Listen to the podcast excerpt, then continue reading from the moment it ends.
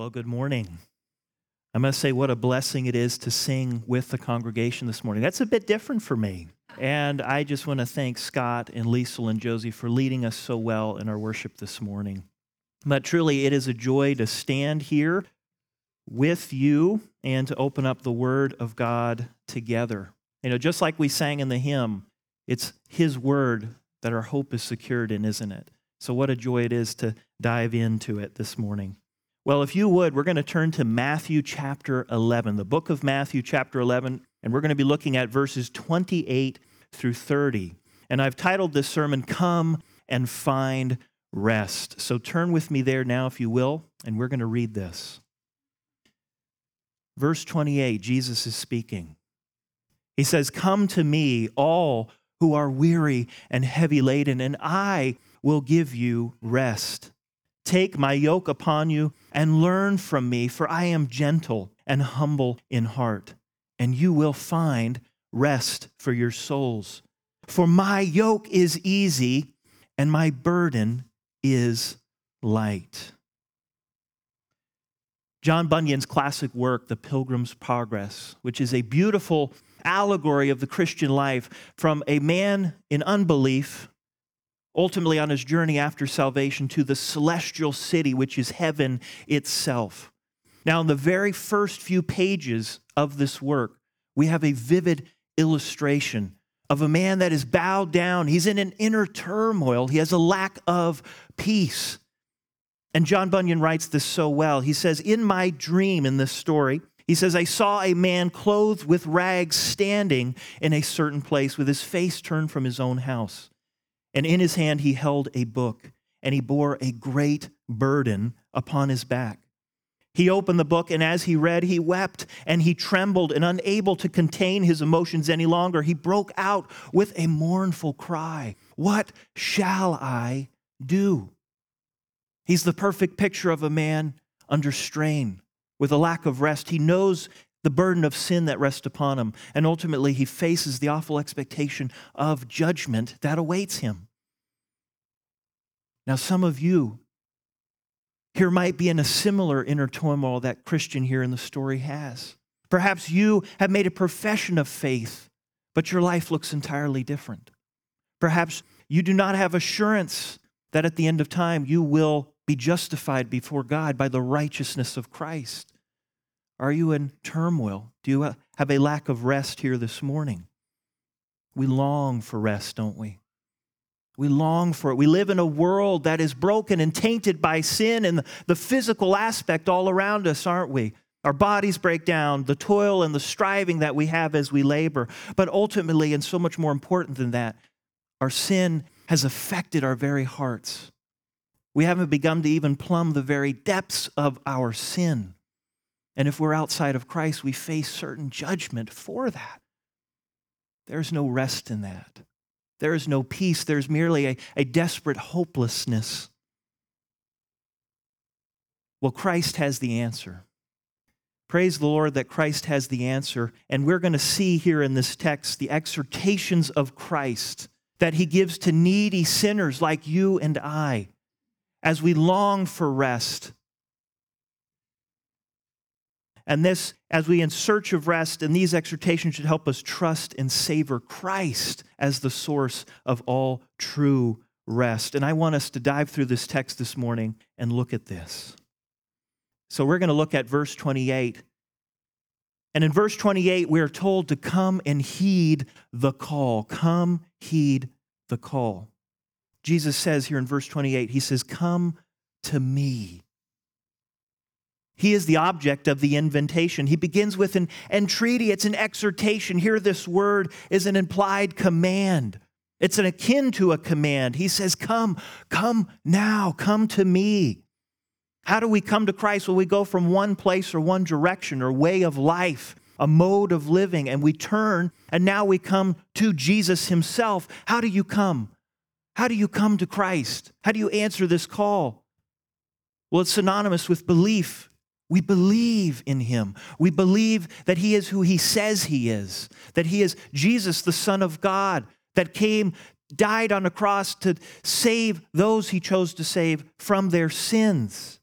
that all who might believe and trust in him would have his righteousness, that we believe him and what he says about us, don't we?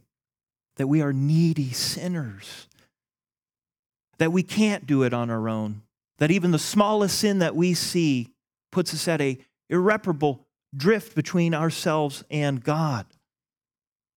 And Christ says, Come to me. He calls for an action on our part. Now, this, in the light of context, might be surprising.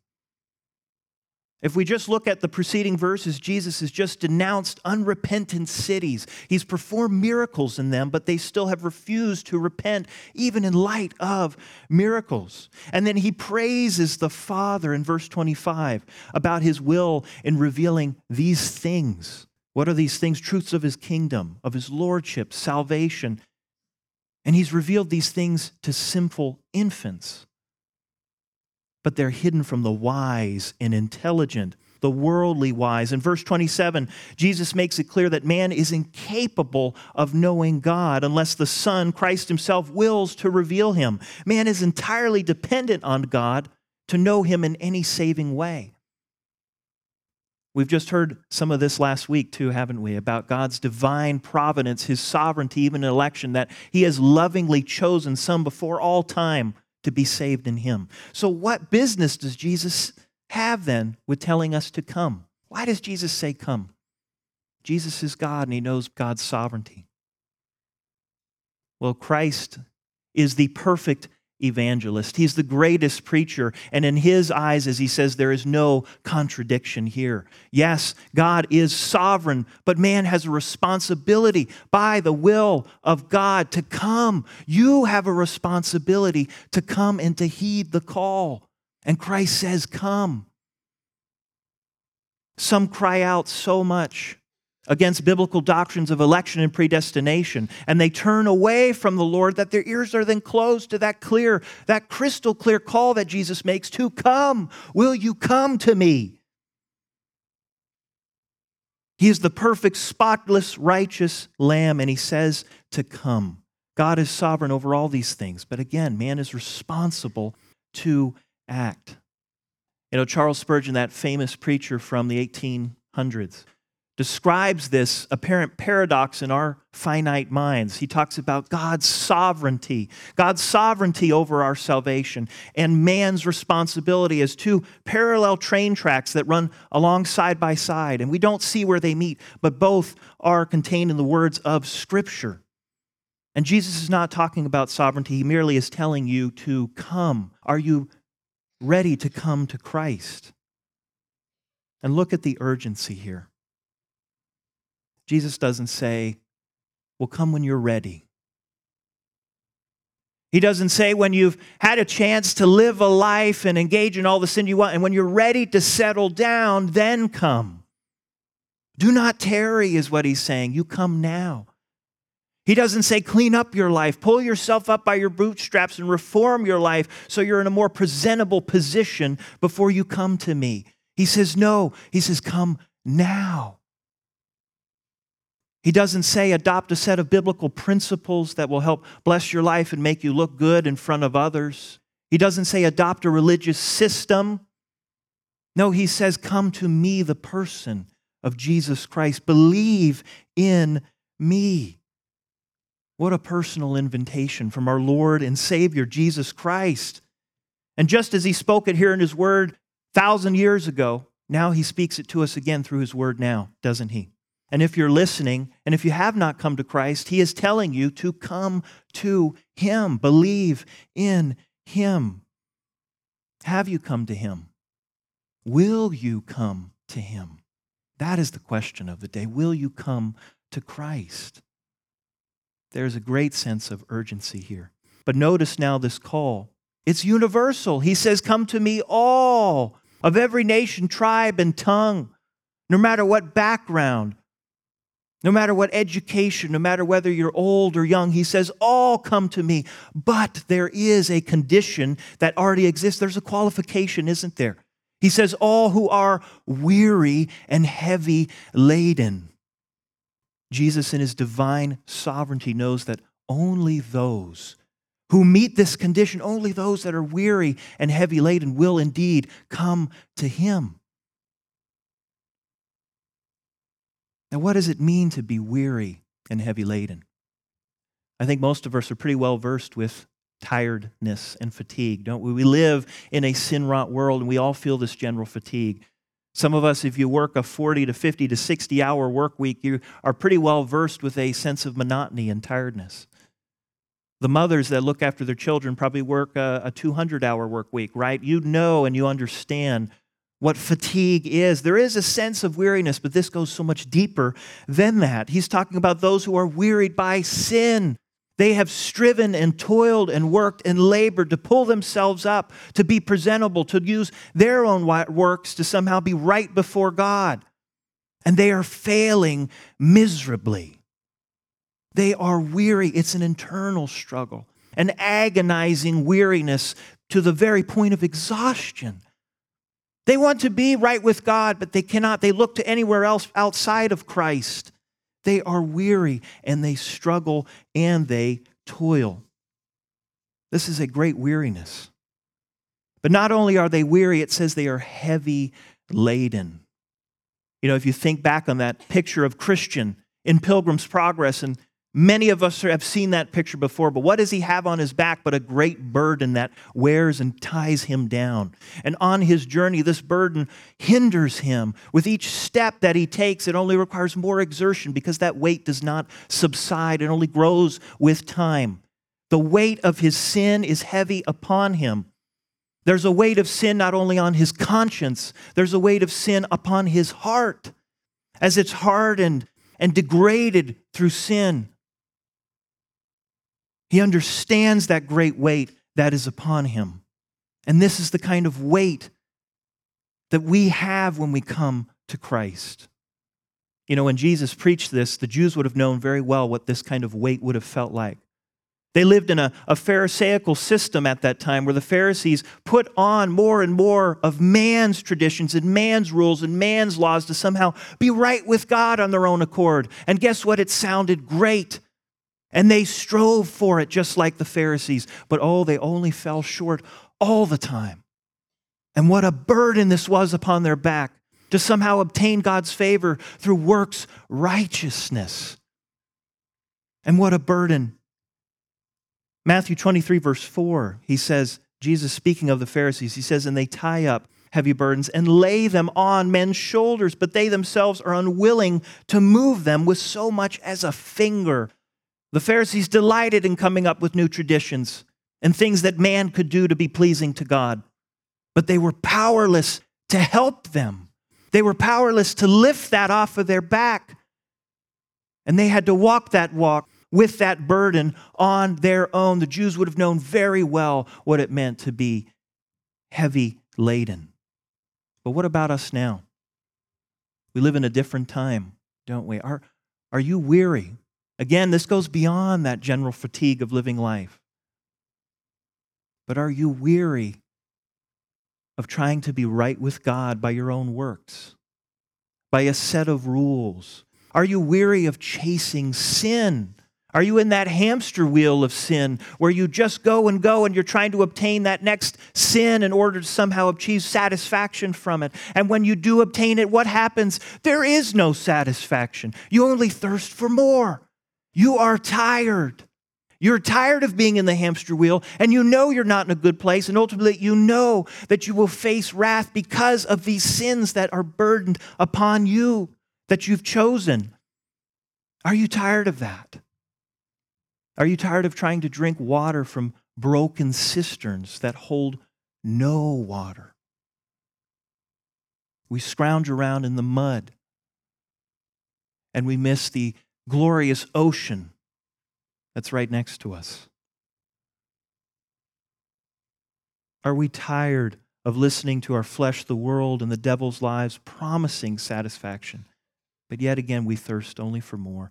John, uh, Jesus says in John 7 37, He says, If anyone is thirsty, let him come to me and drink. I am the fount of all living water. I am the fountain, that clear, translucent perfect crystal fountain that those who are foul in their sins fly for salvation. Are you weary this morning? If you're not a believer in Christ, I pray that you are. I pray that you are weary of the sin and you're weary of trying on your own to be right with God and living in a frenetic mindset through your life. Oh, I pray that you are weary, as Christ says, because ultimately, all those who are hurting and know their spiritual need are invited to come. Think of David. We know King David, the man after God's own heart. And what does he say in Psalm 38, verse 4? He says, For my iniquities go over my head. As a heavy burden, they weigh too much for me. This is the man after God's own heart. And he knows his need keenly and acutely. He is aware of that. And Jesus is speaking to you if you have that kind of knowledge of your sin and desperation. And he's saying, Come to me. Come to me. Now, not all who weep over sin and the effects of sin will come to Christ. There are many that know the effects of sin. We deal with it daily but they're more sorrowful over the consequences of sin rather than that offense that their sin has caused against an eternal, holy God. And so they have a sorrow that ultimately just leads to death. It's not a sorrow that leads to true repentance because ultimately it's all about them. And they would hold on to their pride to seek to get themselves out of this hole, out of this pit that they're in by their own actions or by a system that they can follow and they neglect and they turn away from a clear call of Christ to come, come to me. And there are others who will rather be distracted. The world has many flashy things in it, doesn't it? There are many of us that will sadly rather imbibe in the world the flesh of the, the lust of the flesh, the lust of the eyes, and the boastful pride of life. And we find our satisfaction, our trust in that in Pilgrim's Progress in the story as Christian is continuing on his journey to Celestial City. Now, he's already accepted Christ as his Lord and Savior, and he's walking that narrow way. But there, on this journey, he meets a companion by the name of Faithful. And on their way, they come through a town, a town called Vanity. And the town was planted there precisely for the reason to hinder and draw away pilgrims on their path to the celestial city. And they have to go through this town, and it says it's full of all the fairs of the world, right? And some are good, like honors and promotions and land, things that are good and okay in of themselves. But there's the temptation to put all our trust and hope in that. And then there are things that are outright sinful lust of the flesh, adulteries, greed, covetousness. And what do Christian and faithful do? But they plug their ears as they walk through because they will not be hindered on their path, though the residents of this town will try and try again to draw them away. We live this each and every day, don't we? We live in, in some way in a town of vanity every day of our lives, and it's always trying to draw us away from the truth. And those that are distracted will turn away, and they will not heed the call to come. They will not come to Christ. John Calvin states it so well, I think. He says, Let us, let us therefore bid adieu to all who, entangled by the snares of Satan, either are persuaded that they possess a righteousness out of Christ or imagine that they are happy in this world. Are you happy in this world? Is this where your satisfaction lies? Perhaps you're listening to this this morning and you don't think much of Christ because you take all your delight in the world and what the world has to offer then I pray that your eyes may be open to the state of sin, that you would be one of those who are weary and heavy laden and would heed the call and come to Christ. That is the pride of life that many do not see their need for Christ. You know, it's not those that strut and boast in self sufficiency that say, I will come to Christ because that's the best decision I've made, like a financial investment, a get out of hell free card. That's not the attitude that comes to Christ. It's an attitude of weariness and heavy ladenness who crawl to Christ in desperation because we can't do it on our own and we're at the end of ourselves and we must turn to Him and to His gracious invitation. We see an example of this with the prodigal son. You remember the prodigal son? He shamefully took the wealth of his father, right? His inheritance, basically by wishing his father was dead. He took it all and went and spent it all in a sinful lifestyle. And once he had squandered it all, and there he's starving and feeding on food that was meant for pigs, that he comes to his senses by the grace of God. And he says, What have I done? What must I do? Just like Pilgrim in the story, what must I do? And he says, Surely it'd be better for me to run back to my father, to be one of his hired hands because of the sin that I have committed. And we know the story, right? He runs back to his father. And what does his father do? But welcomes him in open arms. Come to me, son. And rather than just a hired man, he adopts him. He takes him right in his rightful place as a, a child of the family. That's the kind of attitude that we come when we're heavy or weary, excuse me, and heavy laden. It's one of desperation. It's one of humility, not of pride, but of looking to Christ for everything because in us we have nothing. And what does Christ offer when we come? He says, I will give you rest. I will give you rest. It's the offer of the invitation rest, sweet rest that we long for. And Christ is the source of the gift, He's the benefactor. You know what's interesting? He doesn't say, I will pay you rest. You will earn rest by doing such a great job in coming to me. He says, I will give you rest. That's his promise to those that come. It's entirely a gift of grace to those, a gift of rest.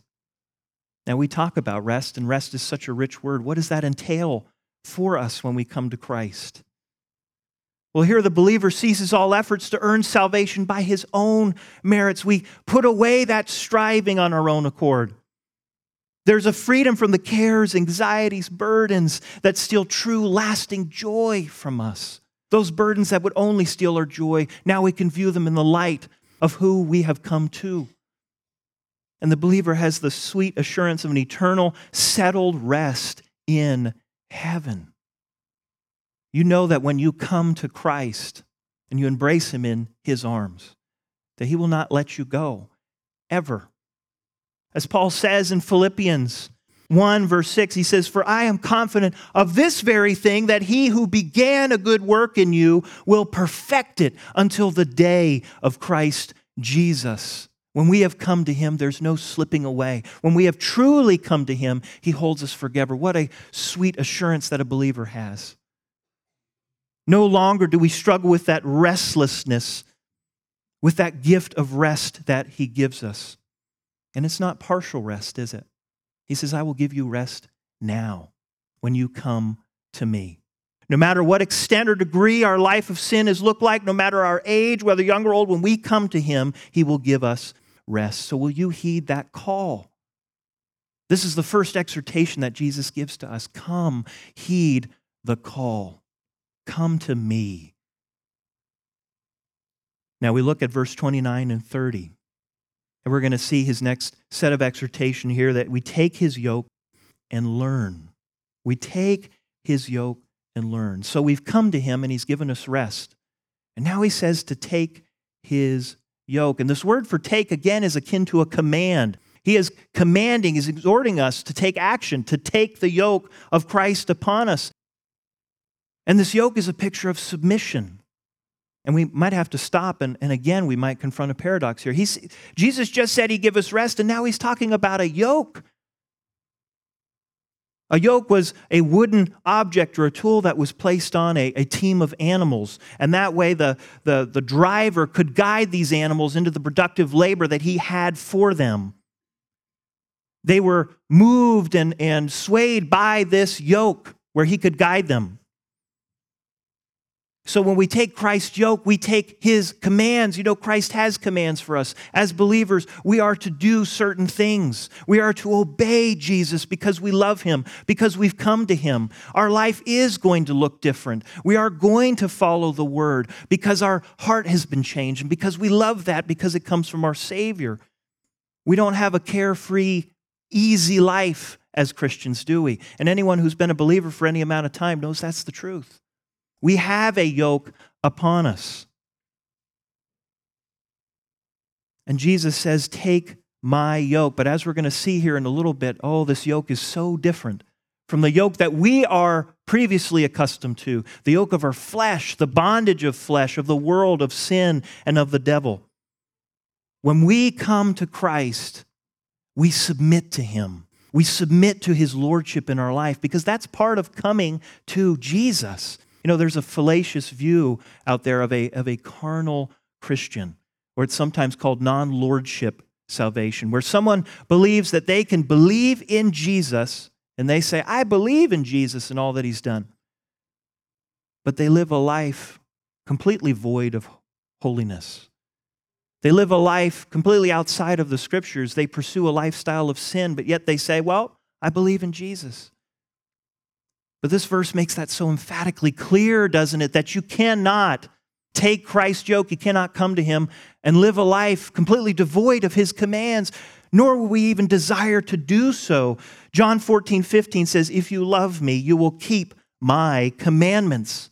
We don't do this in order to please Christ. We do this because he is pleased with us, because we love him and our heart has been changed.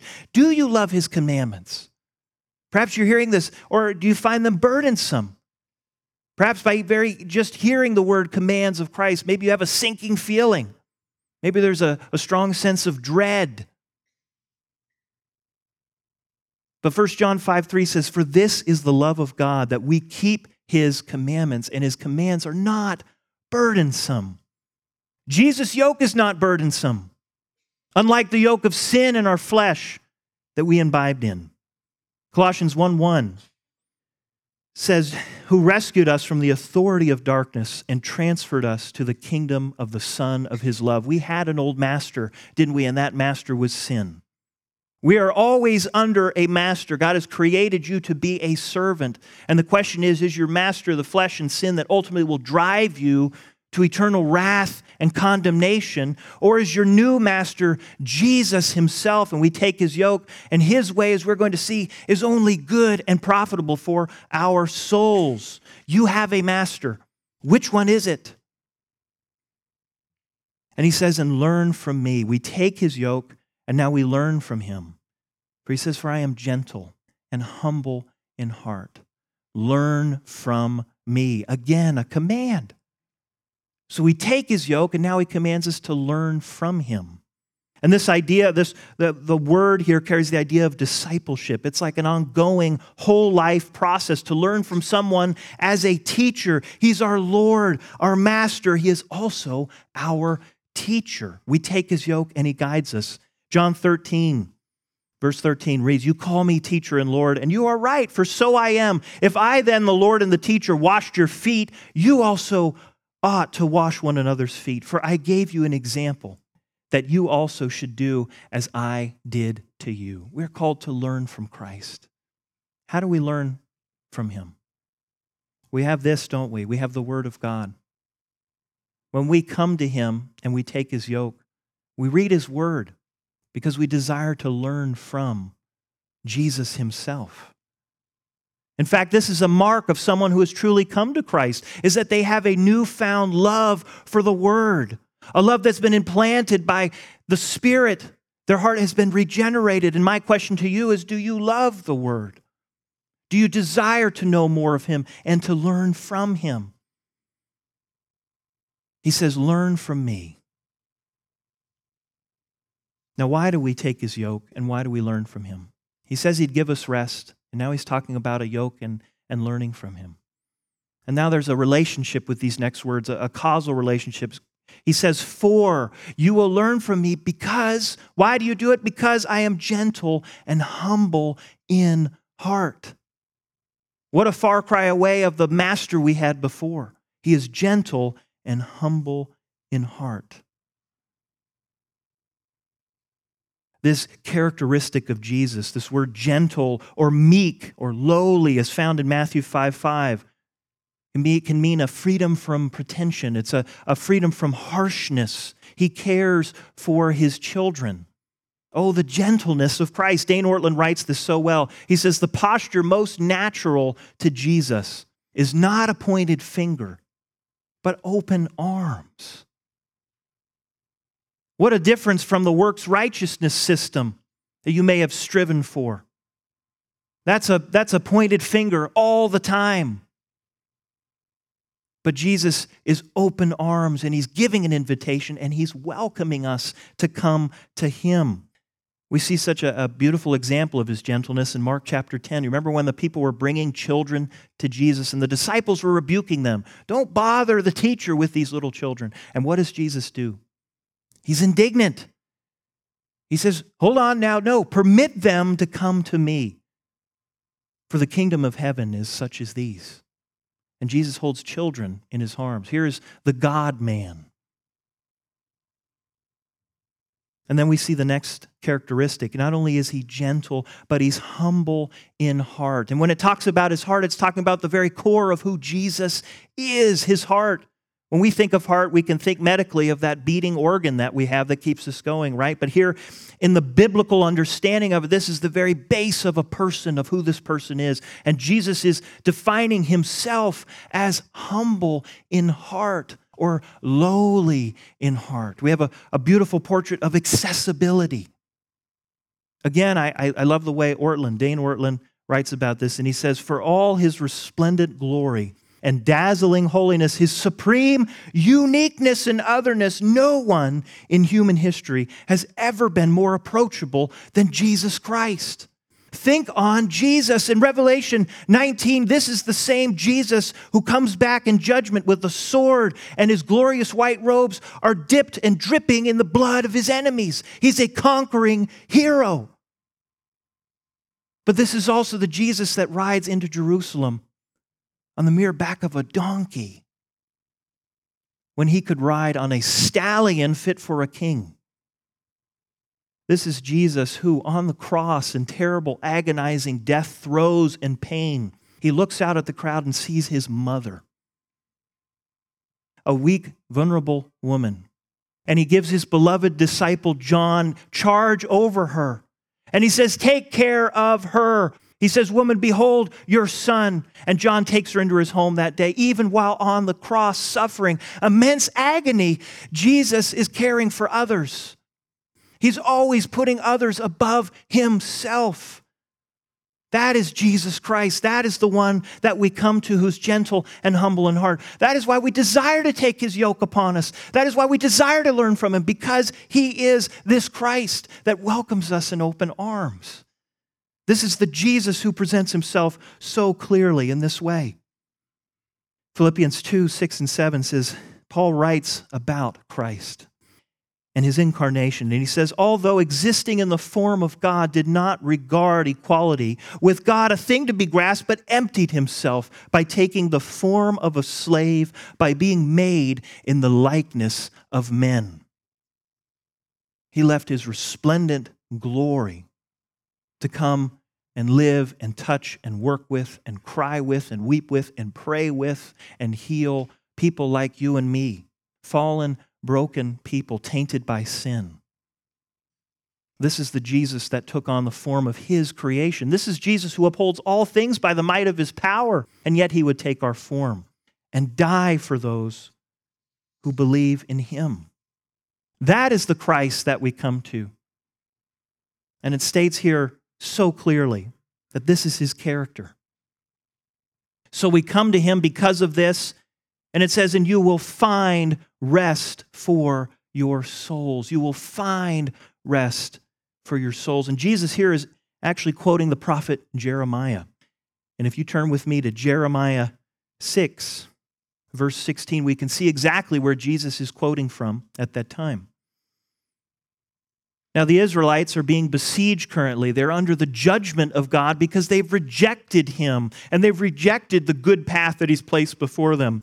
It says in verse 16, Thus says Yahweh, stand by the ways and see and ask for the ancient paths, where the good way is, and walk in it, and you will find rest for your souls. But they said, We will not walk in it. When we come to Christ, He gives us that opportunity to walk in that way that is good for our souls, and we will find rest. And you notice the difference here. In, the, in verse 28, we saw how Jesus would give us rest, and that's complete. He gives it to us immediately when we come to Him. But now there's an aspect of experience. There's an experiential side of finding rest when we take His yoke upon us, when we submit to His Word, when we submit to His Word in all areas of our life, when we're learning from the Master Teacher. We find rest in increasing abundance throughout life, don't we? We know we are not perfect when we come to Christ. We still deal with remaining sin. And as we're being sanctified, we learn more and more of what that peace that surpasses all understanding is about. And it's only in Christ. Mature saints can certainly attest to this. If you've lived a life of faithful Christian service, of, of trust in the Lord, oh, how, can you not see how your peace has grown? How, you, how can you not see how your rest has grown, that sweet assurance that you have because of walking with Him? You will find rest for your souls. We walk the good way.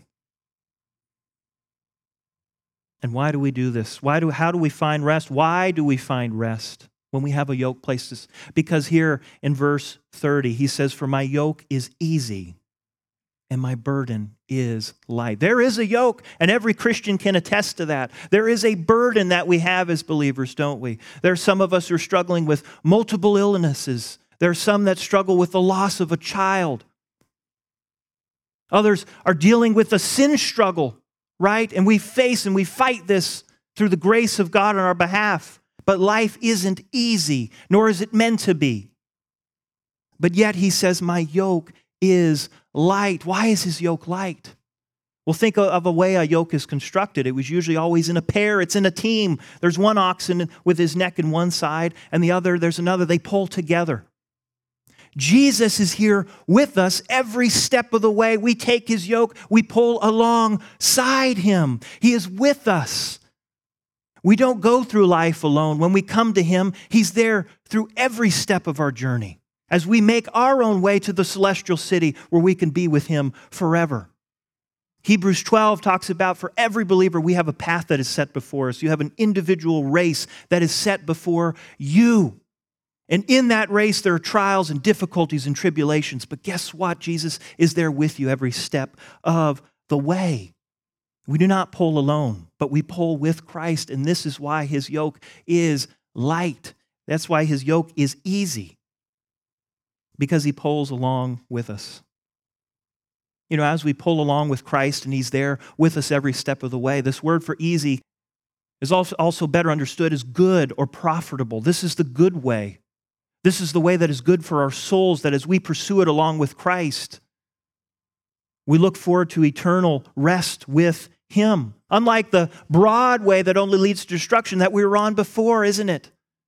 That only brought us further and further into our own sin, awaiting that condemnation that was against us always. But this way is good and it's beneficial, unlike the fruitless drudgery of a life of sin. His work is good, his labor is good. And he says, My yoke is easy and my burden is light.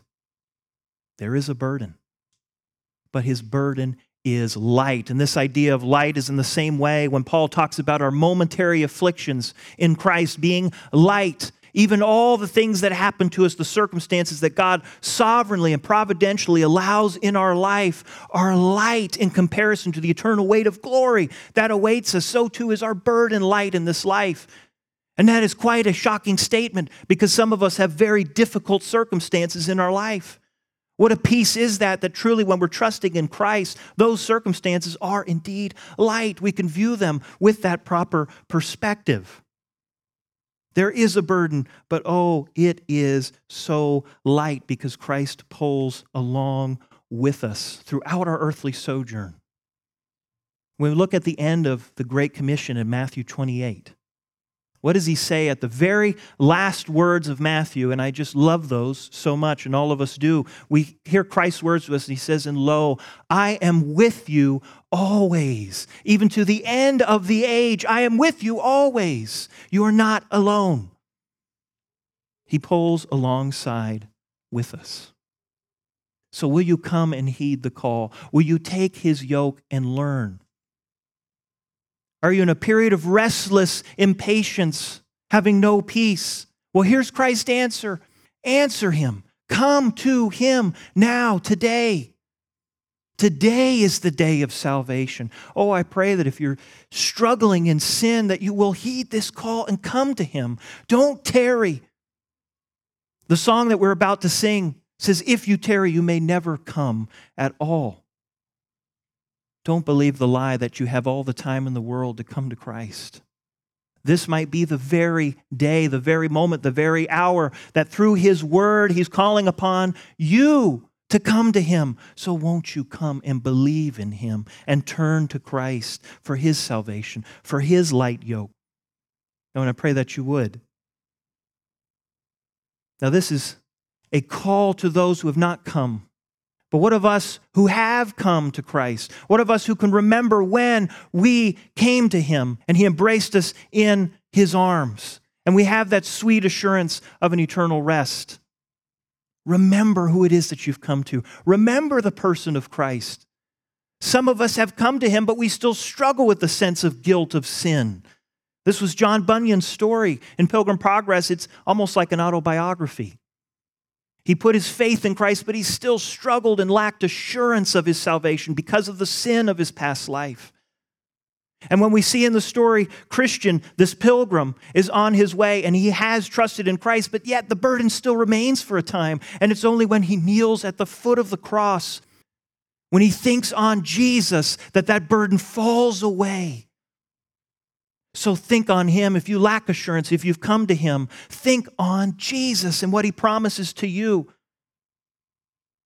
For every one look we look at ourselves, make 10 to Christ because of who he is and what he's done for us. That is the comfort and the truth as believers that we can never stop talking about. We always have to talk about the gospel. We must hear about it every day because our delight is in it because of what he's done for us. And I pray that we would tell others just as Jesus has done.